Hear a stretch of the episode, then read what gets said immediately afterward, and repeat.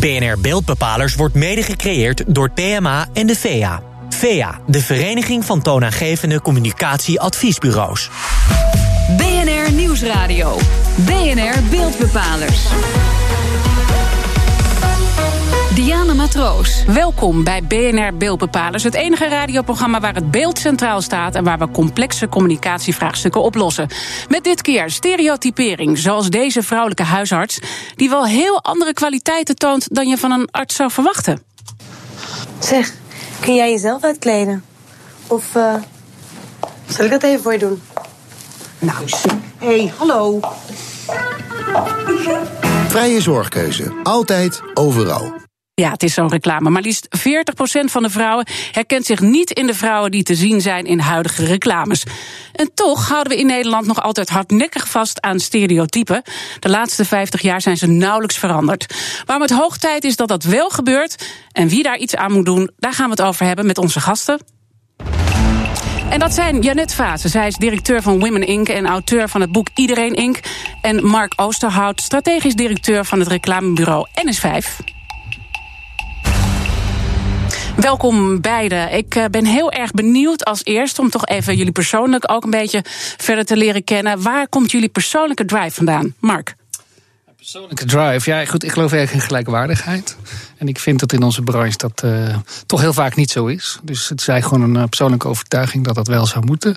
En een beetje, ja, per toeval, ik was voorzitter van de, de VEA, de Vereniging van Communicatiebureaus, kwam ik in gesprek met uh, Wim Ink, de club waar je net ja, de voorzittershamer hanteert, zeg maar. En nou ja, dat was natuurlijk hartstikke mooi, dat dat mooi paste. En nou, ik vind het hartstikke mooi om daar nu echt iets aan te gaan doen. Jullie hebben een alliantie uh, gesloten. En toch ook even naar jou, Janet, persoonlijk. Waar komt jouw drive vandaan?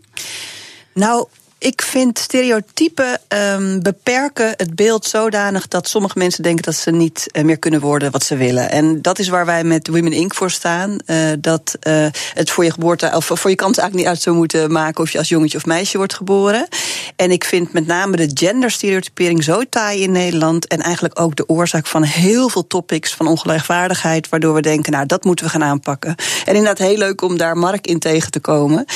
mijn collega kwam hem tegen op een groot galabal of een reclameuitreikingsprijs. En daar bleek ongeveer iedereen uh, in de filmpjes uh, witte mannen te zijn. En daar vielen jullie samen tegelijk over, volgens mij. Ja, ja dus, want is het ongemakkelijk dat jij als witte man van middelbare leeftijd, als ik het even zo mag zeggen, dit onderwerp aanhangig maakt binnen de reclamewereld? Nou, het was nog wat lastiger, want ik was voorzitter en ik presenteerde die documentaire waar vervolgens alleen maar witte mannen in zaten. Dat hadden we gedaan omdat dat ook echt de historie was. En wij vonden dat we dat netjes moesten weergeven. Maar ik heb in de inleiding meteen mijn excuses gemaakt voor uh, de witte mannen. Het is soms heel lastig. Ik zat in een club, uh, de coalitie, zoals het zo mooi heet. En dat was een hele diverse club.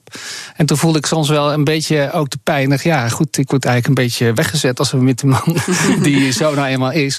Maar dat was mooi, want een van de deelnemers aan de coalitie zei: ja, nou dan begrijp je hoe wij ons vaak voelen. Dat vond ik wel mooi. Dus dat is dan heel erg ja, leerzaam. En dat geeft ook iets aan van jullie persoonlijke betrokkenheid. Het gaat natuurlijk niet alleen om man-vrouw, of, uh, maar het gaat dus ook om kleur of om leeftijd. Het is heel uh, breed uiteindelijk.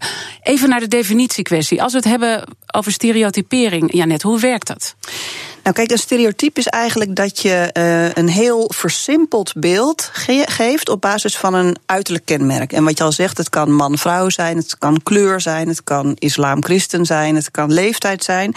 En dat je dat versimpeld weergeeft, snap ik soms in een verhaal of in een reclamefilmpje waar je heel kort moet scoren. Maar dat is dus niet een heel beeld wat je geeft. En um, ik denk dat we uh, bij stereotypering uh, niet moeten willen dat we met z'n allen zeggen stereotypen de wereld uit. Dat slaat nergens op. Want stereotype is ook iets wat mensen nodig hebben. Een stereotype geeft jou de kans om in een hele uh, split second een beeld van iets of iemand te vormen. Dat is sterker nog een hersenmechanisme wat we heel vaak gebruiken. Heel snel een oordeel over iemand vormen. En tegelijkertijd, als we doorslaan in die stereotypen, en dat vind ik dat in Nederland gebeurt, dan geven we dus alleen maar beperkte beelden gekoppeld aan uiterlijke kenmerken. En dat werkt vooroordelen in de hand. En het werkt heel beperkend voor bepaalde groepen mensen. Het kan je gewoon belemmeren hoe je naar jezelf kijkt en hoe je de kansen ziet uh, natuurlijk in de wereld en ook hoe andere mensen jou uh, behandelen. Toch, hè, die versimpeling, die heb je natuurlijk als reclamemaker, en daar weet je natuurlijk alles van, Mark, heb je gewoon nodig. Ja, dat klopt. Je hebt vaak maar 30, 40 seconden om je verhaal te doen. En stereotypen, stereotypen, sorry, stereotypen werken versimpeld. En waardoor reclame daar inderdaad vaak gebruik van maakt. En het is soms ook wel een taaie klus om dat tegen te gaan. Maar tegelijkertijd kan je misschien ook heel erg opvallen door het juist niet te doen. En dat zou natuurlijk ook een manier kunnen zijn waarop je zegt, daarmee kan je ook opvallen. Dus ik, ik vind niet dat we het per se nodig hebben, maar het is wel een gewoonte. En als je dan kijkt naar die reclamewereld en je gaat dit dus bespreken, jij moet echt zorgen dat dat beeld gaat veranderen en dat die reclamemakers dat anders gaan doen. Wat zijn dan de typerende reacties? Nou, dat is, dat is heel simpel. Als er een commercial ligt en er staat een man in de hoofdrol, dan zeg ik: kan dat niet een vrouw zijn of kan dat niet een donkere? Want ze zeggen: nee, dat kan niet. Dat is gewoon de typische reactie van een creatief. Ja. En creatieven die hebben natuurlijk de neiging om toch echt te denken dat ze weten hoe de wereld in elkaar zit. Dat vinden ze gewoon zo. Het zijn toch een soort kunstenaars hebben dat natuurlijk denk ik ook wel. En zij vinden dat gewoon bijvoorbeeld, zij vinden bijvoorbeeld dat vrouwen niet grappig zijn. Oké. En dan zeggen wij, maar dat is natuurlijk helemaal niet zo. Er zijn hartstikke veel grappige vrouwen. En, uh, maar dat is toch een soort denkbeeld wat er is. Maar ze brengen dat heel hard en manifest. Bijna dat je er niks tegen kunt doen. Nou, daar ga ik dan graag tegen in het verweer. En dat zijn met name de creatieve strategen. Die heb je ook veel in reclameroos. Die zijn vaak juist degene die wat tegenwicht bieden. En ook vaak voorbeelden geven van hoe dat ook kan. Oké. En dat is eigenlijk wat we moeten doen. Laten we daar straks even wat verder op inzoomen. Maar ik wil toch eerst ook even wat voorbeelden van reclames hebben. Van waar gaat het nou goed en waar gaat het nou niet goed. Want dan maken we het ook even concreet. Ja, net wat is een reclame waar het goed gaat? Laten we even positief beginnen. Nou, er zijn eigenlijk best veel dingen, eh, veel, veel clubs of adverteerders of reclamemakers die nu juist bezig zijn om eigenlijk te ontstereotyperen en daarmee scoren. Dus ik vind het eigenlijk heel grappig wat jij zegt over je vakgenoten. Dat ze zeggen van niet aankomen, want ik wil dat het een man is. En dat voelt dan voor hun heel autonoom. Maar dat is het stereotype in hun hoofd. Ja. Um, uh, bijvoorbeeld bij uh, IKEA hebben ze een reclame waar het gaat over bedden. En uh, dan gaat het over hoe je een bed zo lekker kan opladen. En eigenlijk gaat het de hele tijd over hoe belangrijk die bedden zijn voor iedereen. En uiteindelijk aan het eind van de clip blijkt het dat het over twee vrouwen in een bed met een babytje ertussen gaat. En het is op geen enkele manier onderwerp, maar het zet je als kijker even, oeh, had ik helemaal niet gedacht. Uh, dus dan kan je juist scoren met ons stereotypering. Of de North Face, hè, die heeft nu die Mountain Movers. Voorheen echt zo'n sportmerk op uh, mannen gericht. En die hebben nu geloof ik 39% meer bezoek online. Omdat ze gekozen hebben om 50-50 mannelijke en vrouwelijke hoofdrollen in de North Face reclames Kijk, te nemen. Dat is ook interessant, want daar komen de kansen al meteen de hoek uh, om kijken. Laten we dan toch ook even naar een recente commercial kijken van Heineken. Om nou ja, toch een voorbeeld te nemen waar een hoop discussie over is geweest. Daarin schrijft een barman een biertje over de bar. Dat gaat voorbij een donkere man, richting een witte man. Waarschijnlijk, uh, als ik het nu zo zeg, dan zien de mensen het weer helemaal voor zich. En dan wordt er gezegd: lighter is better. Of het nou racistisch was of gewoon heel onhandig. Mensen waren in ieder geval niet blij mee. Een voorbeeld zoals het niet moet, uh, Mark. Ja, ik denk wel dat het een toevalstreffer is. Ik denk niet dat het zo bedoeld is hier. En maar het is natuurlijk een hele ongelukkige samenkomst van twee woorden zou je kunnen zeggen. En de verbeelding die daarbij gekozen is. Dus ik vraag me af of dit het beste voorbeeld is waar dat gebeurt. Maar je ziet wel hoe gevoelig het onderwerp ook is. En dat is natuurlijk op een bepaalde manier ook wel goed dat het meteen ter discussie wordt gesteld. Ja, misschien wel. Ik bedoel, het is niet racistisch bedoeld, maar het gaat vaak ongemerkt, dit soort dingen. Hè? Dus daarin ja. is het denk ik wel ja. weer een heel goed voorbeeld. Uh, noem anders even een reclame van je zegt, dat is echt niet handig aangepakt. Dat is echt niet handig aangepakt. Nou, ik vind uh, jullie natuurlijk Ora-reclames uh, ja, horen. horen ja. Maar die zijn, uh, nou, dat, dat is bij uitstek stereotypering wat daar steeds gebeurt. En, en heel vaak de man, de, de, witte man in de hoofdrol die de grappen maakt. Maar ik denk, Jumbo is ook wel een voorbeeld waar natuurlijk nogal een stereotypering in zit. Overigens vind ik een hele goede actrice die dat doet. Maar tegelijkertijd is het wel zo dat het erg mannen grappen zijn natuurlijk. Dus in die zin gebeurt er toch wel heel veel. Vooral in de traditie. Terwijl het wel een beetje de baas in huis is. Want hij is een beetje de sul ja. die alles moet uitvoeren natuurlijk. Dus dat is wel net een iets ander beeld. Maar toch ja. zeg je. Ja, als je ziet in traditionele gezinsachtige situaties die in reclame veel worden gebruikt, dan zie je toch wel dat er vrij traditionele rollen zijn in het algemeen. Ja, uh, uh, ik vind de Jumbo een, goede, een goed voorbeeld. Omdat die zowel oude als nieuwe stereotypen eigenlijk in die familie weten te verweven. En bijvoorbeeld bij Vodafone hebben ze ook eigenlijk uh, meteen gekozen voor allemaal soorten gezinnen. Um, heel grappig vind ik wat jij zegt. Uh, ja, dat is dan een foutje geweest. Daar heeft even iemand over nagedacht. En dat is nou precies de kern.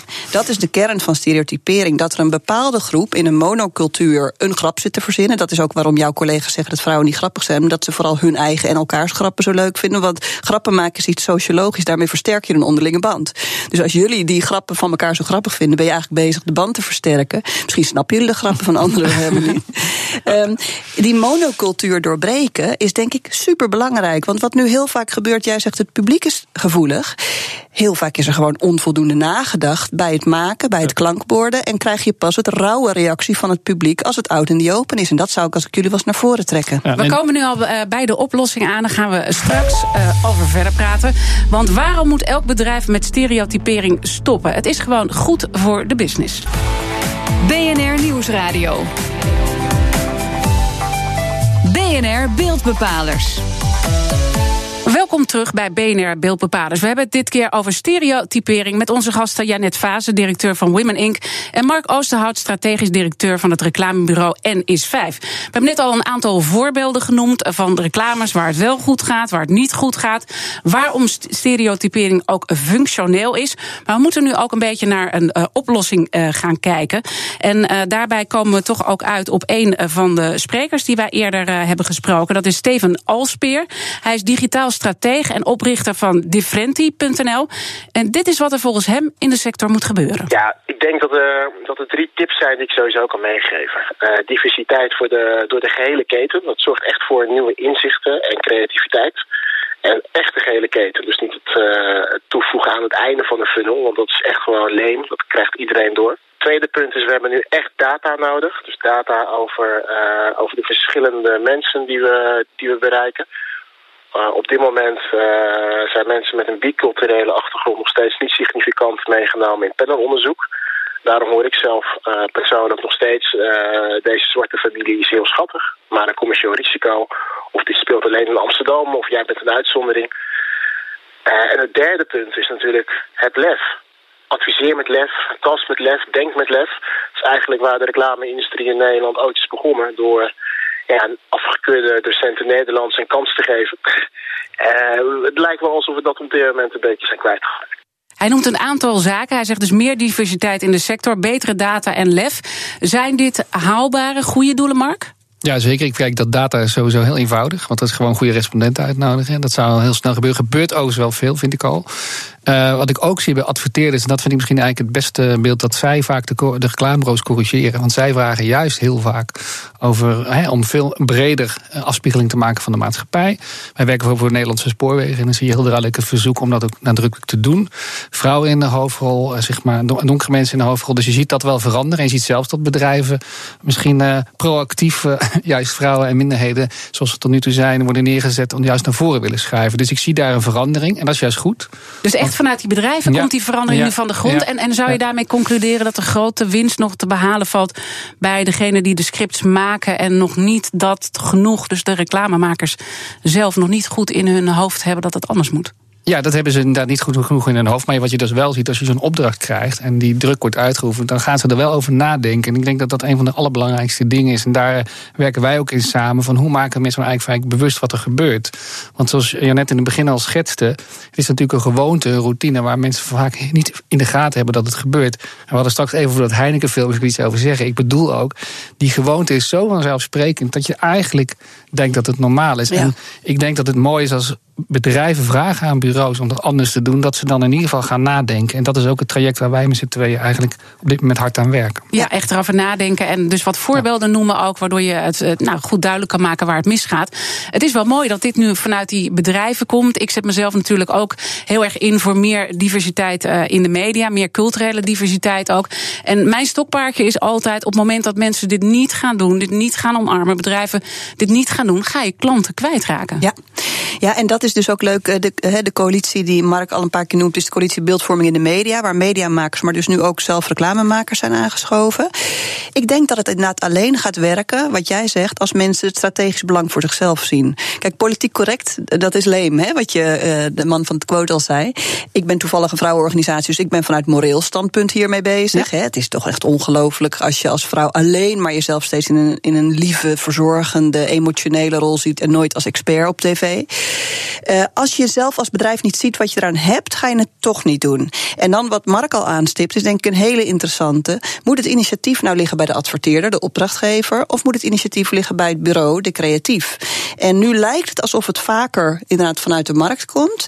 En ik denk dat er uh, voor creatieve bureaus ook echt een let op, loop hierin niet achter, is uh, dat je hierop kan responderen. En ik denk juist he, de open creatieve geest van de reclamemakers, die kunnen hier de allerbeste ja. grappen, nieuwe stereotypen, openende stereotypen in gaan verzinnen. Het kan echt een uh, kans zijn. Ja. Uh, ik wil straks de, de reactie van Mark weten, maar misschien even goed om de minister ook hier te horen.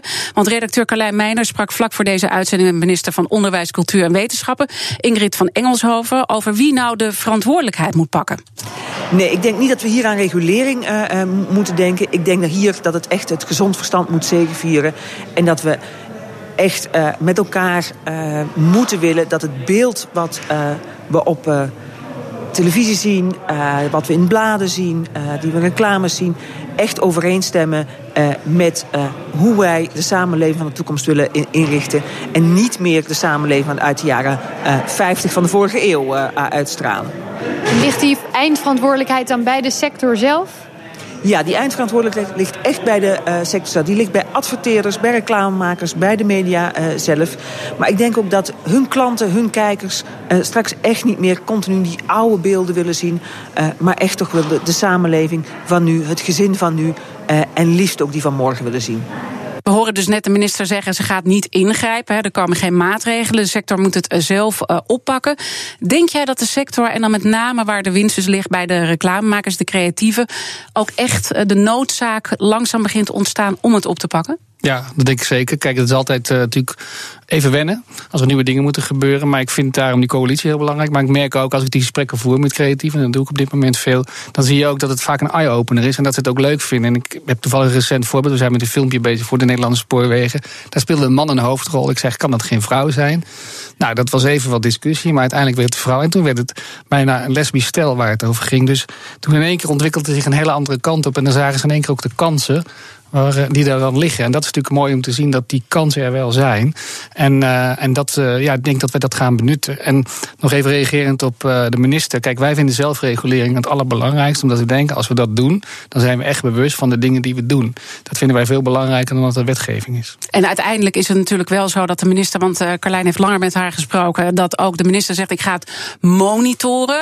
natuurlijk wel kijken wat er allemaal gebeurt. En dan kan je ook voorstellen dat zij op een gegeven moment wel met regels gaat komen als er echt te weinig verandert, uh, Janet. Ja, ik denk dat het ook heel erg klopt bij de rol van de overheid. Hè, dat ze aan de ene kant de vinger op de zere plek legt. Want anders krijgt zij al haar emancipatiethema's niet voor elkaar. Hè, zoals ongelijke beloning, vrouwen aan de top, de werkzorgverdeling in Nederland. We lopen echt internationaal flink achter. Dat heeft allemaal met die extreme stereotypering in Nederland te maken.